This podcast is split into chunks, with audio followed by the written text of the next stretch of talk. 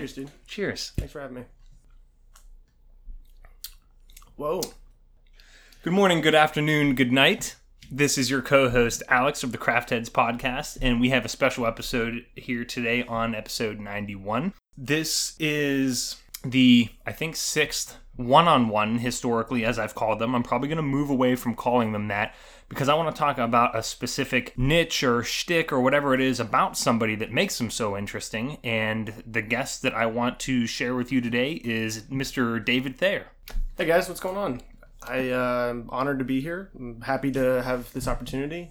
Didn't expect it, but I'm, I'm happy to be here, man. I, I love dropping it. I didn't tell you before you got here. I was like, everybody I told that you were visiting, I said, he doesn't know it yet, but he's going to be a guest on Craft Heads tonight. Shit. Yes, exactly. so David and I go back quite a ways. We actually went to the same high school together. You're you one or two years older than Just I am. one. Well, Just I mean, you were 2009. correct. Yeah, I was 2008. So Okay, yeah. So just a single school year apart, anyways. Knew each other in high school. Hung out with some of the same friends. Keto is the one that always comes yeah, to yeah, mind. yep. But um, then uh, David, i one of the things we're going to talk about is what he does for a living. But uh, because of that, he came through Atlanta about a year ago, maybe. Yep. Uh, he was uh, listening to Craft Heads. We actually did a wee little bit of business together. Yeah. Again, we'll probably talk about that later on. We got together and I, we had the pleasure of catching up. Tara w- was with us as well. So here we are today now with the second visit in Atlanta with hopefully many more to come. Yeah, it's been awesome, dude. And before we move on, uh, David, why don't you tell our listeners what you brought to us as our drink? Well, as I was scrambling to try to bring a uh, gift for Alex for having me over, I uh, stopped by a gas station that had uh, yeah that had this drink called uh, Long Drink, and it's by I don't even know who the Long Drink Company. Apparently, that's what it says. Fascinating. The Long Drink Company. Yeah, it does. LD, yeah. And it says unique taste of natural grapefruit and uh, juniper berry flavors with gin. So it's uh, it's kind of like a very berry. It's like a mixed drink? gin Yeah. drink in a can. And I It was also not what I expected. No. when I, when I took a sip. it says the Finnish long drink, so I wonder if it is indeed something that they do in Finland. I don't Yeah, know. it looks like there's there's some big long story here. I mean, it, uh, well, I shouldn't say big long, just on the can. This is uh, is a top selling uh, category of alcoholic beverages in Finland, a legend that is now available in America. The roots of long drinks go back to the 1952 Summer Games in Helsinki. The country of four million people was still poor and recovering from World War II. Full of pride for their country, the Finns wanted to give athletes and tourists an unforgettable experience. However, the officials had a concern: how to serve drinks quickly enough to all the visitors. Holy shit! Like, how do we get these people drunk fast enough? to solve this, uh, they came up with the with a revolutionary idea of a new liquor drink, and so the first long drinks were born. Now this legend has finally been brought to America. The next generation of Finns who want the world to experience the refreshing, unique Finnish long drink. David, I'm impressed. Anytime I have read off of a can or a bottle or whatever, I almost invariably fuck up one time. It was, tough, dude. It was tough. And you yeah. did it quickly. Yeah, I don't know. Cheers to Uh, that. I need more drinks. Thank you for the Yeah, long Yeah, drink. thanks, dude. Thanks for having me. We did have a single uh, pre-podcast drink. You had a Guinness, and I had a um, a cr- I had a weird drink that I'm going to have with Tommy on a later episode. So I'll save it as a surprise for the for the guests or the listeners rather. But anyways, David, there's there's what you do for a living, and then there's a really unique thing about your own personal story. Yeah. And anything you're willing to share, we'd love to hear about it. So start. Which one do you think would be would make more sense to start with? Yeah, I mean, uh, well, I'll tell you what. I'll just I'll give you a little bit of background on myself about how I get into my career, and then uh, and then we'll go. Um, I'll come circle back around and talk about why I, I started what I did, and, and kind of go from there. Perfect. So I, uh, like Alex was saying, grew up in the same area, same high school, all that stuff. And uh, growing up, my dad is an airline pilot. Um, so I grew up flying. I grew up. Um, we were literally lived right across the street from the airport. I don't know if you if you realize that, but like where Anthony and I grew up, the same neighborhood. The as in like Beaver I- County Airport. Yeah, yeah, yeah. Okay, Yeah, holy yeah, yeah. crap. Like literally, I tell people a stone's throw away. There's a guy that I met recently. He was from Pittsburgh area, and, and Yeah. literally a stone's throw away. I mean, just just right across the street from Luger's. You know, the the groceries, the uh, The Black Hawk Soup Red Hawk or whatever. Red, Black Yeah, Hawk yeah, Deli yeah. Meats or whatever it is. Yeah, Yeah. yeah, yeah, yeah. So we live right across the street from there. Had a plane growing up. My dad um, had all his ratings so he could teach me, but something I didn't I didn't want to do what Daddy did. you know, I was I was very rebellious in, in that I didn't uh, not not super rebellious in terms of like getting into like bad uh, like alcohol or anything like that. But I just I didn't want to take the career path that my my dad had laid out. Yeah, right? sure. Because full disclosure, not only was my dad a pilot, my grandfather was, and so is his dad. So I'm technically fourth generation airline pilot, which is pretty That's so nuts. cool. Yeah, it's nuts, man. Right. So like fourth generation, you go back and you think about how many years. That's like right after the Wright brothers Yeah. right? Like not, not I shouldn't say airline pilot, but fourth generation pilot. Is Sure. what it would be. But anyway, so grew up doing that. Uh, flew here and there, did little you know flights with my dad. Didn't really take it super seriously. Went to college. Uh, his base uh, closed down, moved to another state uh, in North Carolina, and then right when that happened was 2008, which is when I started looking into North Carolina colleges. So I moved to North Carolina, uh, and well, my whole family moved, but my whole family being myself, my dad, uh, and my mom, because I'm an only child, and that kind of ties into a little bit of what uh, we'll talk about later. But we moved to North Carolina. I looked at North Carolina schools, went through college, got my degree, uh, came out, and then worked in an office for almost a year, eight months, something like that. And absolutely hated it. I, I couldn't do it. It was it was something I, I remember very vividly looking outside at the construction workers and being like, I wish I was them. Right? Isn't that a funny thing yeah. how that happens? Right, and, and it's you know now that I'm older, that was uh, ten years ago now, eleven years ago.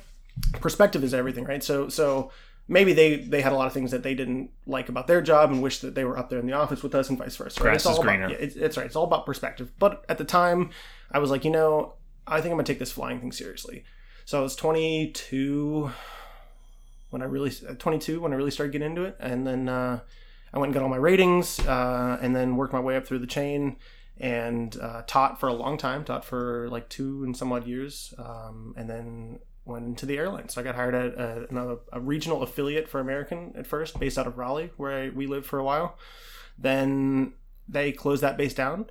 Didn't want to commute any more than a little bit of a drive, um, so I changed airlines. Went to another regional affiliate for American, which is who I'm with currently, uh, Piedmont Airlines. I don't mind sharing that. That's fine. Yeah, sure. Um, they're a wholly owned subsidiary of American, and uh, have recently. So I flew that with them for a while. Sat as a first officer, which is in, for people that don't know about flying, which is in the right seat. They're second in command technically. Sat there for almost two years. Um, Always total- in the right seat? yes. I, the I right seat already learned something. I didn't yeah, know that. Yeah, yeah, That's it's really always in the right. seat. Yeah, so so the way it starts is you get a type rating in the airplane, which lets you legally fly the plane, but you are technically not in command of the airplane until you have gotten checked out to be what's called pilot in command. It's Okay. A, it's excuse me. Oof. It's a bit. it's a bit of a process, but That's what uh, happens Yeah, I was like, well, this, yeah, this is bubbly, man. um, but it's a bit of a process. So you get checked out, and then you move over to the left seat, and then you are in command of Nice. depends on the size of your airplane, but right now it's 50 people, 50 up to 54 people, 53 people's lives right now that I'm in command of uh, when I go fly an airplane. So it's pretty. It's No, pretty thank nuts. you. Yeah, I that alone is such a cool thing about pilots to me. I mean, I just Yeah. I couldn't deal with the responsibility, and I think it's amazing that you do. dude. Well, I appreciate that, man. But you know, like it's one of those things where I I have kids, right? We've talked about this before the podcast, but I, I I have two little kids, and I and I love them to death. I don't. It sounds bad, maybe, but I don't think about the people in the back.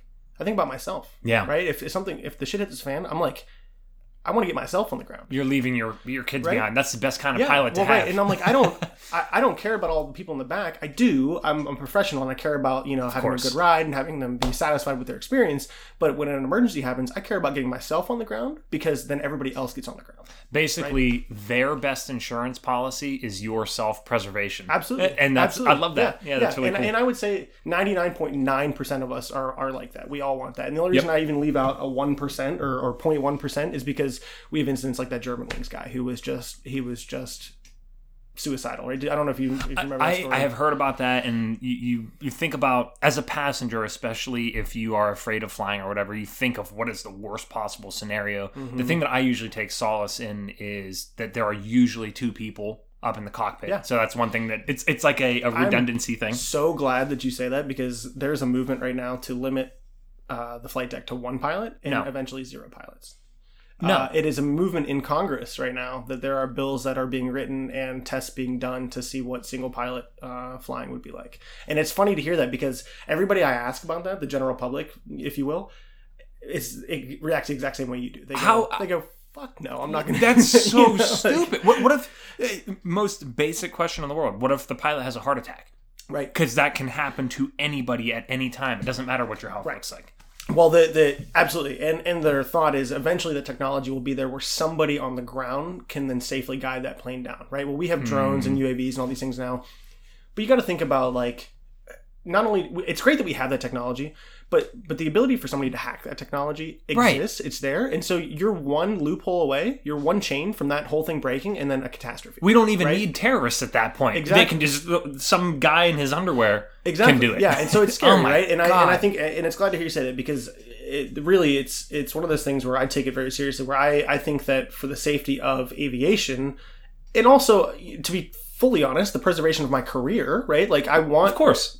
Both pilots to exist because if it goes down to one, right now there's an airline short airline pilot shortage. There there are fewer pilots.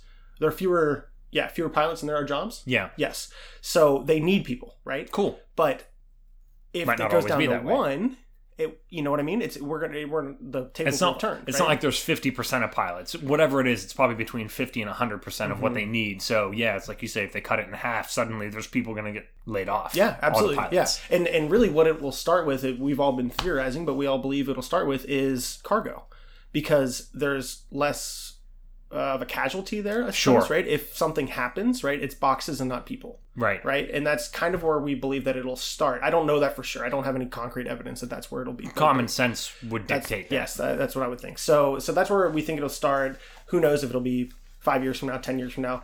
Inevitably, it will happen. That they will make this technology happen where it will go down to a single pilot, maybe even eventually no pilots. But I truly believe that that won't happen in our lifetime or even my kids' lifetime. I think that it will be a long time before that that is vetted enough Yeah. that it is something that is viable. If that makes sense. I, I hope you're right. This sounds really morbid and terrible, but I always think I care about myself.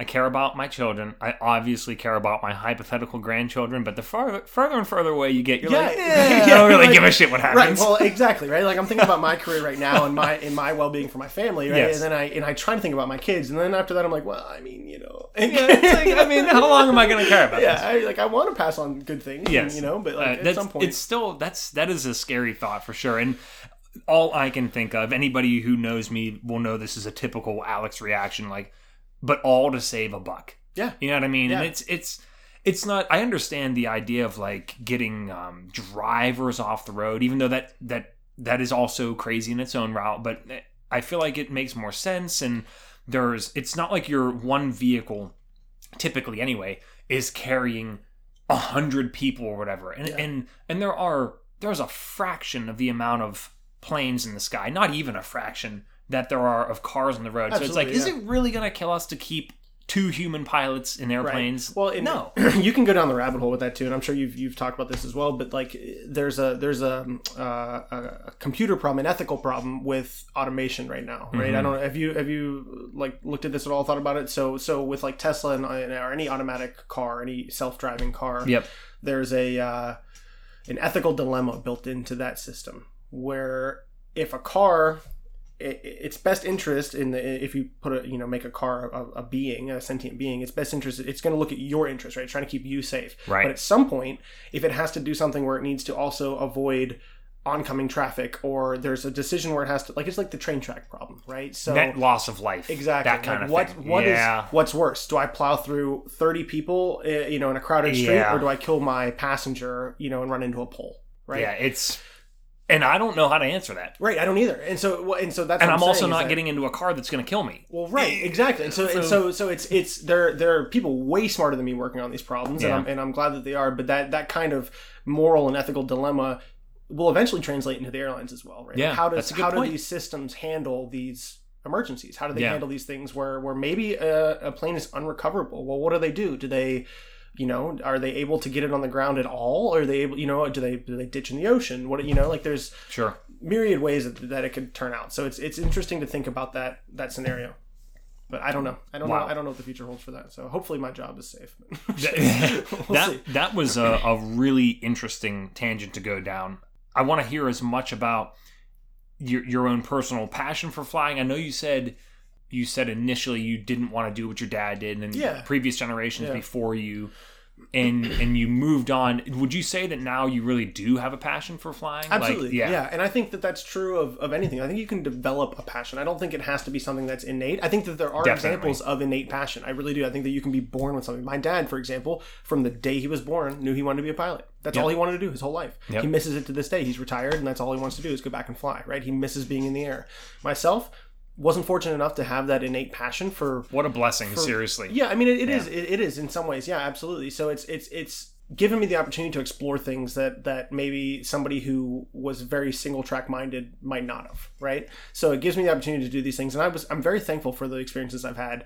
But to answer your question, yes, I do I do feel like I truly have a passion for flying now. I enjoy what I do, and with the new role that I've adopted, I actually even more so now enjoy teaching. And so I've uh, I've gone away from uh, being on the line and flying passengers to more of an instructor role now, which is a recent job change, which is it's pretty cool. It's um so when you when it's flying is so strange because in order to build time, the way most people get to uh, the 1500 hours that they're allotted for uh, that they need to fly to the airlines. The 1500 is the minimum you have to have to get an airline, right? You have 1500 hours, and then you are eligible to be hired at an airline. Doesn't mean you're guaranteed a job, but to get that 1500 hours, most people teach.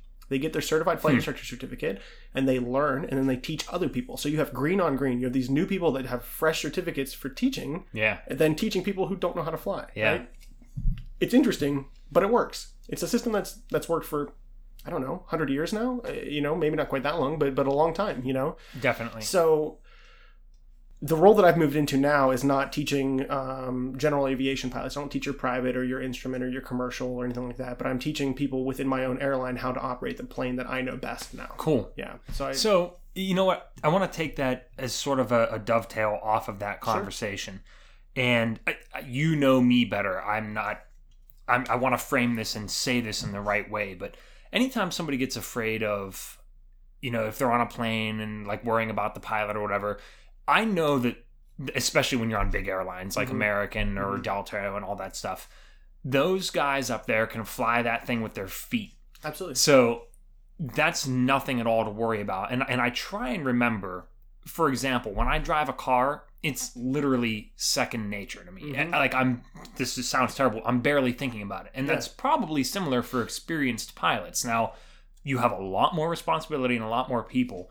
But would you say that once you get to a certain point, it feels like driving a car or drive or a boat or any other means of transportation? Or would you say that it and takeoff and landing, those are like two different totally Mhm, animals. mhm. But like in terms of difficulty, what is it like being a pilot? Yeah, man. It, you know, it's it's one of those things where it's um, it, it is kind of like what you say, right? You you get your license to to drive, and it, and it seems really tough at first, but then eventually you have no problem doing it, and you Yeah. can you can drive with your knees while texting and listening to Yeah, you yeah, know, exactly. Lavigne or whatever. You know what I mean? Yeah. Like, Unfortunately, yes, I know yeah, what you mean. Yeah, yeah. So, but. Uh, that doesn't happen in the airplane, by the way. Yeah, just good. so people are aware. good like, to we're not we're not sitting there flying with our knees, No, no, and, no, like, no, listening no, to no. Avril Lavigne and texting and stuff. But uh, um, no, it does. It becomes it becomes easier. I wouldn't say it becomes easy because uh, when you're driving or when you're on a boat, you operate for better or for worse in a two dimensional environment, more or less. Well, it's still th- I guess it's three dimensional, really, is what it would be, right? You're, But there's you're- no gravity. but there's no gravity. I know where you. Yep, Right. I saw where you were going. So so that. flying adds one more element, one more one more uh, Force. problem, one more force, yes, to, to, to the equation, right? And so um,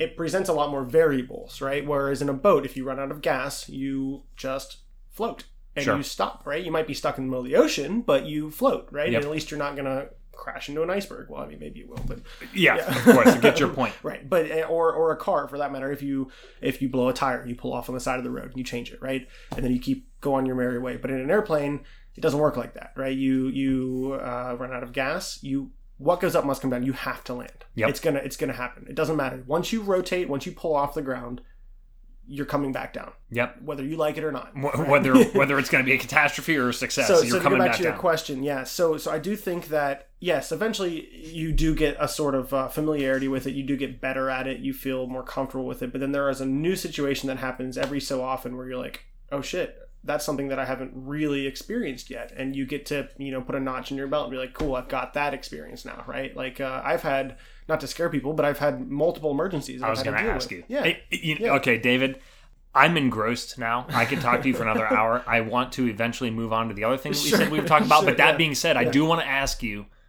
I was going to ask if you've been in any emergency Mm-hmm. situations, if you are able to disclose any of them and talk about them at all. Yeah, no, I can talk about all of them. Actually, it's it's funny. They're all public record. I Yeah, they're- okay. Like I've, when- every time I've declared emergency, you can see that it's it's something that has happened, and, and it's totally fine to talk about. Okay, cool. Um, the uh, a couple of the ones that I've had, and some of the big ones I've had. Um, well, I'll talk about this one first because it's funny. I've had the gear not come, the gear not come up, which I laugh because it's a much better problem than it not coming down. Definitely. Right? Yes. So we were taking off out of Jacksonville, Florida in the summer, uh, and I went to go put up the gear, and it didn't come up. It was just stuck down, which it's totally fine. Really, it's not really even an emergency, right? Because you're just like, well, hey, I have landing gear, but the the Air problem with it- that's exactly where I was going. Is that you you burn more fuel with that down, so you can't really make it from point A to point B. Because unlike a car where you just fill up all the way, planes don't fill up to the brim.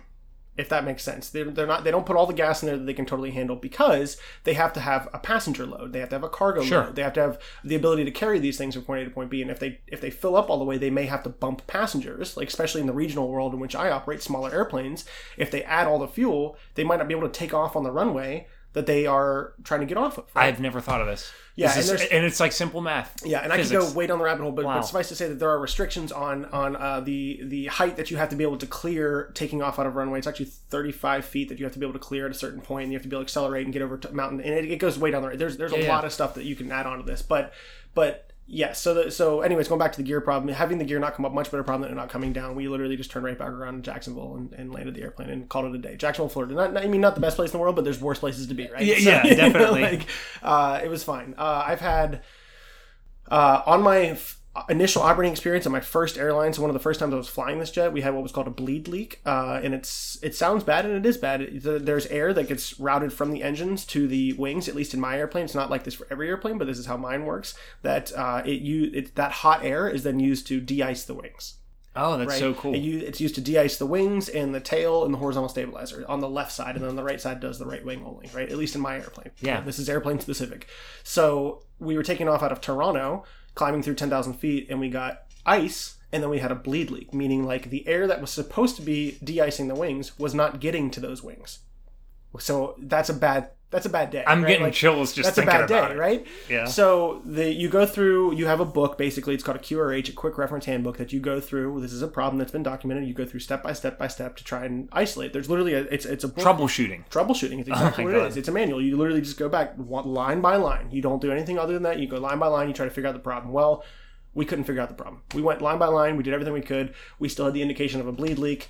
It's an emergency. We got to turn around to land. So we had to declare an emergency, turn right back around in Toronto, come back through ice. We we were you know accruing ice, accreting ice, and then we were coming back down. We had to get more to land back in Toronto, but that was a better choice than continuing to DCA, which is where we were going, Washington National, because en route we might have accreted accrued more ice, right? Yeah. Like, and then we might have had to come down and had that carry that ice all the way with us to DCA, where we could have stalled out, Yeah. right? So, so, and yeah, it, it goes it goes down the rabbit hole. Man, that was another one. Um, turned back around Toronto, no problem. Landed, it was fine, and, and the airplane was ended up being okay. Everyone was fine. But when you see flashing lights and passengers are like, "What the hell's going on?" Well, yeah, We exactly. inform them the best we can, but still, it's it's hard. I would be one of those people, and, and I and I put my trust in the pilots always. And I also realize that as a passenger, there's literally nothing I can do. So I just bet the the ter- my terrible solution, and this is appropriate coming from Craft Heads podcast. If you struggle with flying or if you have jitters at all, have a drink. yeah, sure. I, I am dead, Sure. and I mean a single drink. yeah. A Mm-hmm. I've gotten so much better because I fly so much now and I travel a lot more, but and it's really not an issue for me. But in historically, a single drink is just like oh turbulence. Yeah, yeah. It, it just it takes the edge off. You know what? And, and for people that are that are nervous about flying, really, um, if you think about the number of aviation accidents that Yep. happen, they're they're very few, really. They're, Just look at the data. few. Yeah, it, the, all you the gotta do. data's there, and and go back to what we said before: self preservation. Right? We want to get on the ground Yep. just as bad as you do. Right? Like if something happens, we wouldn't take an airplane first of all that we thought was going to be broken. Yep. If we thought it was going to be a problem, we wouldn't have taken it in the first place. Right? Yeah, that's a, that's a really good point. I, You know, we, we have a maintenance log that has so anything that really happens as a big emergency. Pilots didn't know about that. Obviously, we didn't know like, oh, well, there was a chance that the that the gear was not going to come up, or there was a chance that we're going to have this. But you know, like we didn't know that stuff, right? So because so you wouldn't have gotten on it, we wouldn't have gotten on it. We Yeah. wouldn't, we wouldn't have flown it. I love it. Yeah. I, sounds like common sense. that specific uh, perspective. Hadn't really thought of it Yeah. that way. I love it. Before I move on, one more real Yeah, quick. There was a. Um, I, I don't want to disclose the senator that was on my airplane. Okay. Fair Fair enough. Because we didn't declare an emergency, but it was very close to an emergency. There are actually two senators on our airplane. Oh wow. Um, I won't even. I don't even. If I say where I'm going, it might give it away. Too. Yeah, So- don't- So from point A to point B, uh, and we had a, a hydraulic leak. Um, and that is just as bad as it sounds as well, where we're watching the hydraulic fluid slowly start to tick down throughout the flight, and it was ticking at a rate that because we couldn't declare an emergency immediately because it was moving down, but there was no no loss of systems. Right, there was nothing happening at that moment where we couldn't fly the airplane safely to the ground, no problem, right? So we were, and we looked at the time and how and the rate at which it was going down and determined that it would still be safe to land, and it was. We made it. We managed to get from point A to point B safely, just fine. However, the guy that came out said we had a couple minutes left of hydraulic fluid, and how we continued to fly it would have been a big deal, and we had noticed that as well, and we had briefed the flight attendant, but essentially the hydraulic fluid would have made us lose control of our wings. of I was our- I was actually just gonna ask you if it had if I was trying to think of what hydraulics would affect an airplane losing- aside aside from control- landing gear. Yeah, losing control of the wings is, is a little bit that's exaggerating it. It's it we still you're still able to move them. You can push the hydraulic fluid around with the yoke that we have. You can still move it, but it's it's a it's much more difficult. You Yeah. lose a lot of things that with with, with that kind of failure. Almost like not having. Power steering. Yes, that's exactly what I was Yeah, trying it's, to it's say. very similar to that. Okay. With with a lot more failures. Yeah, right? and- and a with a lot more much associated risk. failures. Yeah. Yeah. So well, that happened. We were able to land safely, and the senators had no idea that that was going to happen, and they got off the plane and went to their. Yeah, you know, they're just like, "Ah, everything's business." fine Yeah, like yeah, always. right. But it was yeah, it was interesting, man. Cool. was- yeah. Wow.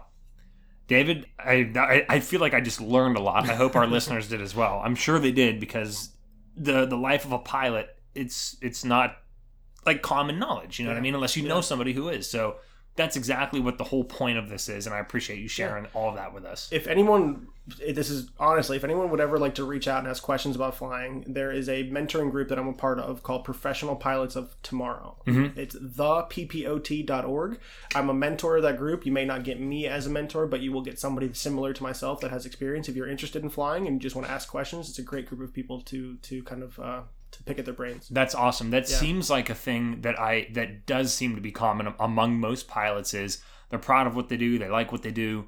Uh, I, I remember the one time this was, I guess it would have been May of 2018, I think. I remember I posted a picture. I was, te- no quote unquote, flying an airplane, and you commented on it. You're like, Mm-hmm. Dude, what are you doing? Yeah, like, saw you- it. Yeah, yeah. And yes, I was holding the the steering wheel or yoke. Or Yoke? Yeah, I was gonna say okay, Yeah, the yoke. And uh, obviously, I wouldn't have known my ass from a hole in the ground as far as landing and taking off goes. But I was actually holding it and flying a plane. It was a tiny little Cessna. it did it, but It was terrifying, That's but it was really starts, cool. You know, and that's and that's Yeah. that's the kind of experience that some people have. Not everybody. Some people have that experience and they get, it gets them hooked, and other people are Yeah. like, no, fuck that. I won't touch that with a Yeah. ten foot pole. You know what I mean? And Like, and, and and something that tiny. I mean, they're just those columns of like hot air and everything. Yeah, it was you real feel rumbly. it a lot more. Yes. Definitely. Yeah. Uh, feel free to check that stuff out. If, You Cool. know, you're welcome to reach out and, and see what you know if you have any questions. And also, lastly, too, if any of y'all are ever getting on an airplane, don't feel like you can't look up front or say hey to the pilots. It's um after 9-11 i feel like a lot of people feel like it's not okay to even look up front they just want to turn and just keep you know go Yeah. to their seat if you're ever interested you can poke your head up and say hey you're welcome That's really awesome. anytime yep That that is one thing I always take the time to do is when I'm getting off the airplane, I look for the pilots. Usually they're standing there, Yeah, but if not, I love that. always thank them. yeah I'm like, yeah. you got me on the Oh, ground that's safely. man. that's that's that's seriously, really, that's a. I really nice, yeah mean, it's huge. but we love to have that conversation with people Cool. especially especially little kids So if they want to come up and sit you know and check out Yeah. the stuff we'd love to have them Oh, that's really awesome. Yeah. I'm glad you shared that. yeah So, David, part two here is about the fact that you, I, I'm Yeah, just sure. sitting here listening. You you listened to me before the podcast about all my bullshit. Yeah, I no, want to hear your fine. interesting No, stuff. so so I, I I kind of alluded to it earlier, but I, I grew up an only child, and and um, my parents didn't plan for me to be an only child. It was um, uh, due to fertility issues, and so they.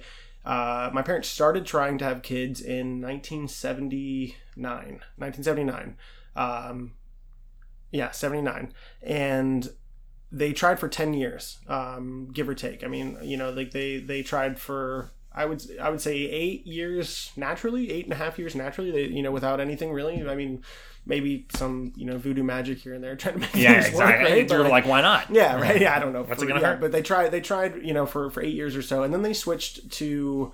Uh, there's a lot of moving around, and, and all. I have a, a website and things that ac- actually Alex has helped me work on, and, and I can I can uh, show people to reference to. But um, they ended up going with with fertility treatments, right? And so this was a pretty new technology at the time. There wasn't a lot. Um, there had been uh, some things going on with it, but there wasn't a lot. So Louise Brown was the first uh, child born from fertility treatments, uh, and I can't remember the exact year now. I'd have to look it up. I think she's.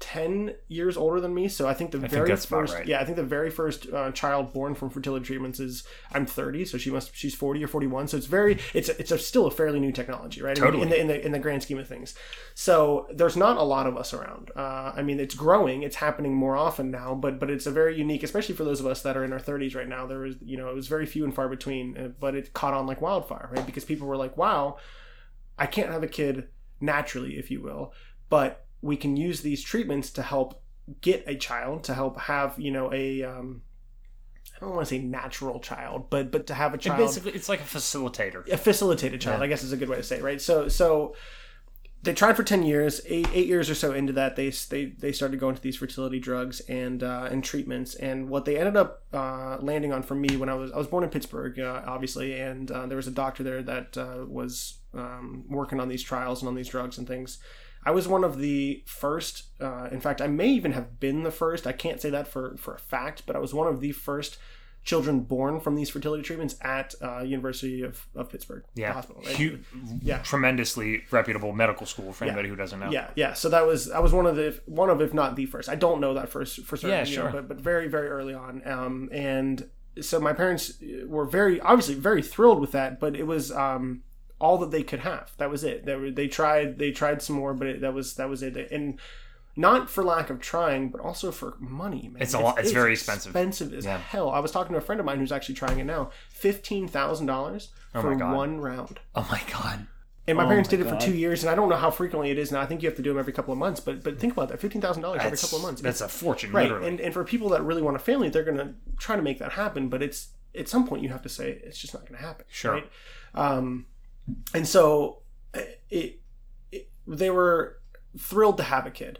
Uh, obviously, uh, you know, we're, we're bummed that they weren't able to have any more, but thrilled to have a kid at, at all. Tried to adopt after that and then weren't able to because they were too old. The adoption agency told them that they were too old. My parents now, uh, mind you, were in their mid 30s, 36, 37. yeah. And today we wouldn't even bat an eye at that. We'd be like, absolutely. No. Yeah, dad's- that, that's crazy to He's me. a captain of a major airline making good money. They're in a stable family, right? They just had a new baby. They love each other, but the, the adoption agency said, sorry, you're too old. wow. Yep. Late 30s being told that you're too old, that Yeah. must have been hard to hear. yeah, Oh it was. gosh. It was ridiculous. So, so uh, they that was that was the the story of the birth, birth. Excuse me. I was born via a technology called uh, GIFT, which is gamma intrafallopian transfer, gamete intrafallopian transfer. Oh, okay, Which yeah. is a little bit different from IVF.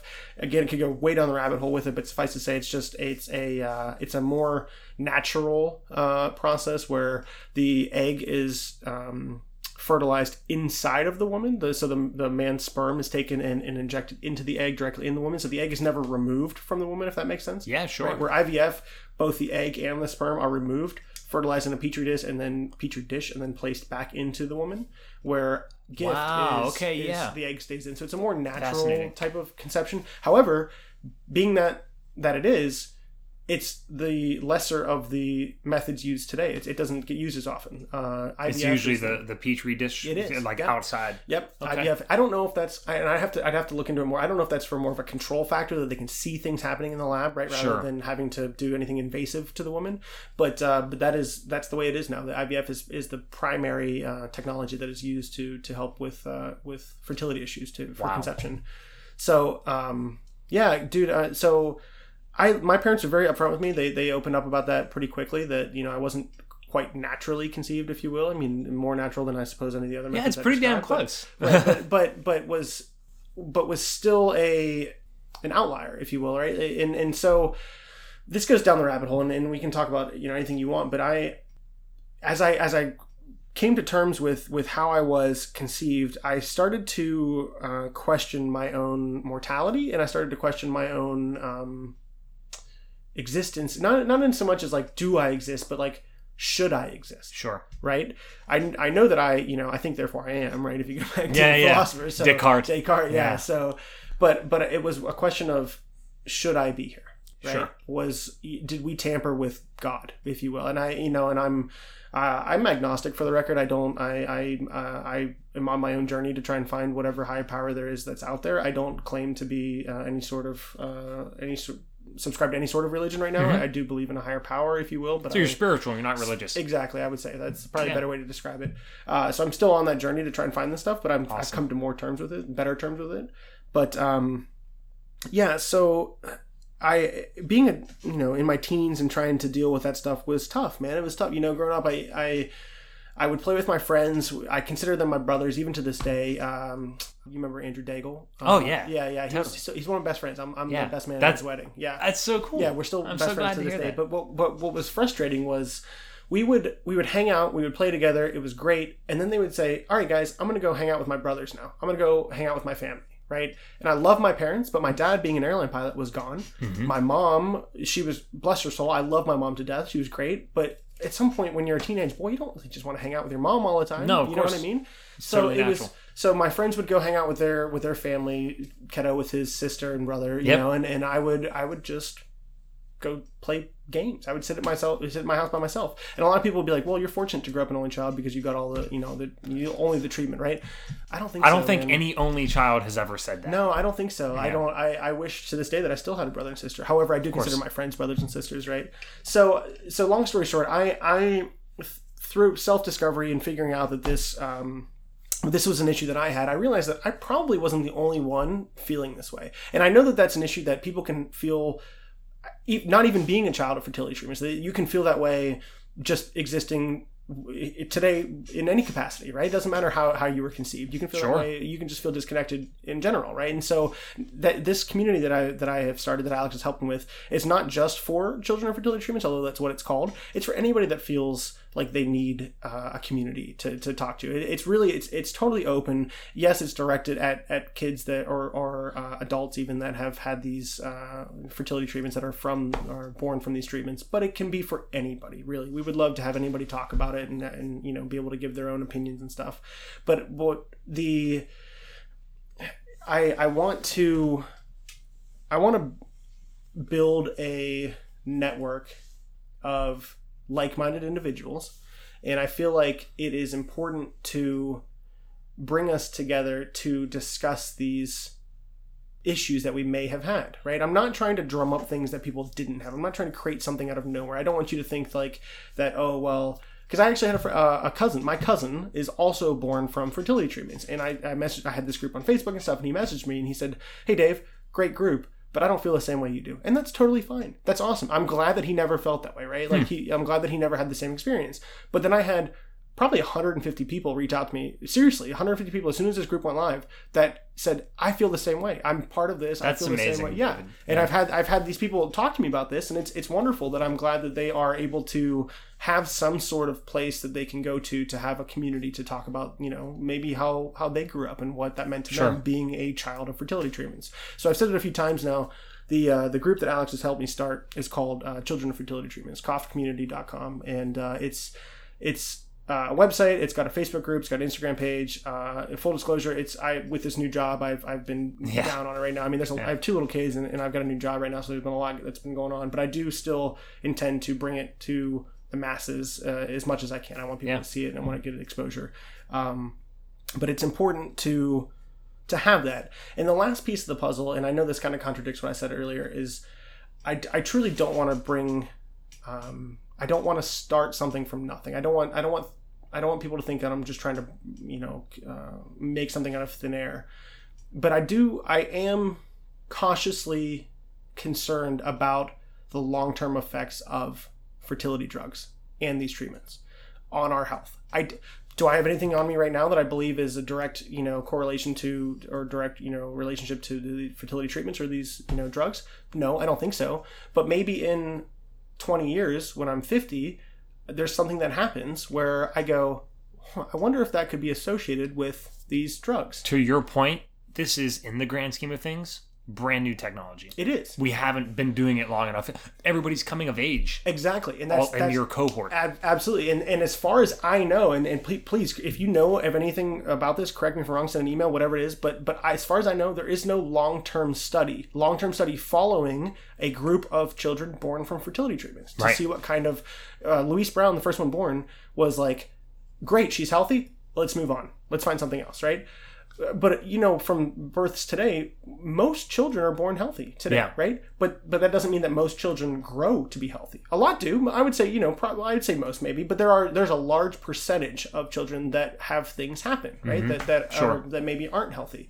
Um, so again, I'm not trying to create hysteria. I'm not trying to like trying to you know make people think about their own you know mortality or whatever. But I just think if you if you have if you are a child of fertility treatments and you know that this has happened and you want a community to go to, you're welcome here anytime. Yeah. And also anybody that that wants to just talk about these things, like you yourself, I know you're not, but you're welcome to discuss it because I think it's important for all of us to have you know kind of a, a- handle on this and figure out you know what yeah, it means. I, I think the whole thing's absolutely fascinating. I mean, my own two cents, you were talking about like the idea of should I exist?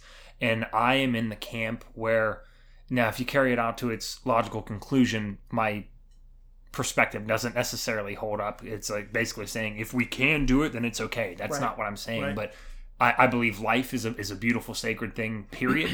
and it, you're right. Maybe your parents didn't have the natural ability to conceive in the traditional way, Mhm. but we were also given the power and knowledge by something to make it happen anyways. And I think that's a really beautiful thing worth celebrating. So I'm in the camp that I think it's so cool and, and it shouldn't be forced on anybody.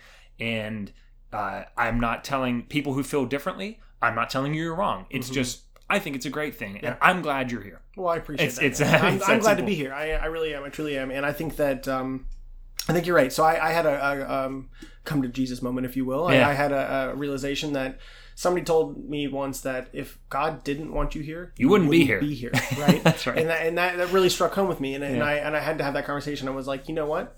If you subscribe to to believing in God or whatever, whatever you know, to each their own. I don't I don't you know put anybody down that doesn't that's an atheist. Yeah. But if you subscribe to that, then that's true, right? If we believe in an all powerful being, like why would they stop being? You know it's what I mean? not like or- you can outsmart whatever it exactly, or he or she exactly, may right? be. I'm just this Yeah. little pea-brained, you know, meat Yeah. that doesn't know, you know, That's that doesn't know right. anything. So e- that's exactly you know, right. in the grand scheme of things. So yeah, I, that was that really helped me, but but that doesn't mean that the struggles that I had growing up didn't count. They still Absolutely they still not. existed, right? And so and so I think that that that's important. And, and ultimately, this group, this community, I would love to be a uh, 501c3 at some point to help fund families that can't afford to do fertility treatments. I would love to have that at some point. That's that's a long term goal. Uh, right now, I want to garner community. I want to bring people in. I want to have a discussion. Want to talk about these things. Um, I know on the podcast, man, almost a year ago now, you had a uh, episode about um, designer babies. Almost. I don't know if you, that, that's kind of a. a Oh yeah, that would you genetically modify your Yeah, kids? yeah, yeah, yeah, that's yeah, right. yeah. That was a listener and patron Brady suggested that topic. yeah, yeah, yeah. So, and that's that's a, I mean, you can go back and listen to it, but that's a really interesting thing. There. The movie Gattaca and all that. yeah, yeah, and that's a, and so now who knows where the technology's headed? It might, it, it very well may be headed in that direction, but that is one of those things that, that is a tangent off of this this fertility treatment. You know, the initial goal was to hey, let's help families that can't conceive to have babies. Now it's more like okay, these we can get them to have babies. Well, but can we get them to have babies with blue eyes, right? Like, or can we get them to have girls instead of boys, right? And and then for Or- me, and, and not only if- can we, but should we? yeah, and if we listen, and if you listen to that episode, I'm in the gray area where it's Mm-hmm. it's I, I try and fall on objectivity, and it's like, can I get rid of a disease? Obviously, yes, Sure. that's a great, that's an objectively a good thing.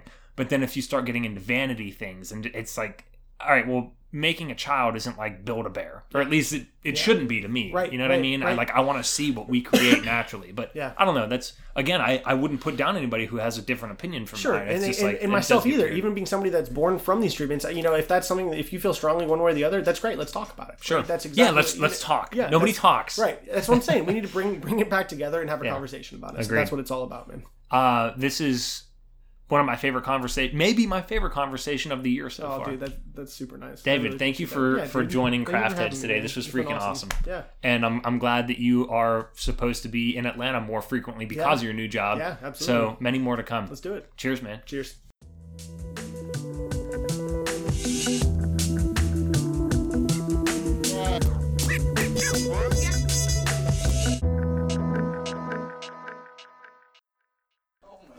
Lord! Oh, that's horrifying. And then you can buy a duck head corkscrew that kind of like looks like the sponge itself. No. Makes sense. Oh, that's awful. well, ducks mate by uh, rape. Like they. Oh god, they I didn't know literally, that. the male ducks will jump on top of females, You drown know the them. weirdest shit about animals, Tara. They will drown them, mate with them while the female's drowning, and then fly away. So it might be that, you know, like a rodeo. All right, let's fucking do this. Yeah, I'm dude. gonna shut the door. Sure. Thanks, Boo.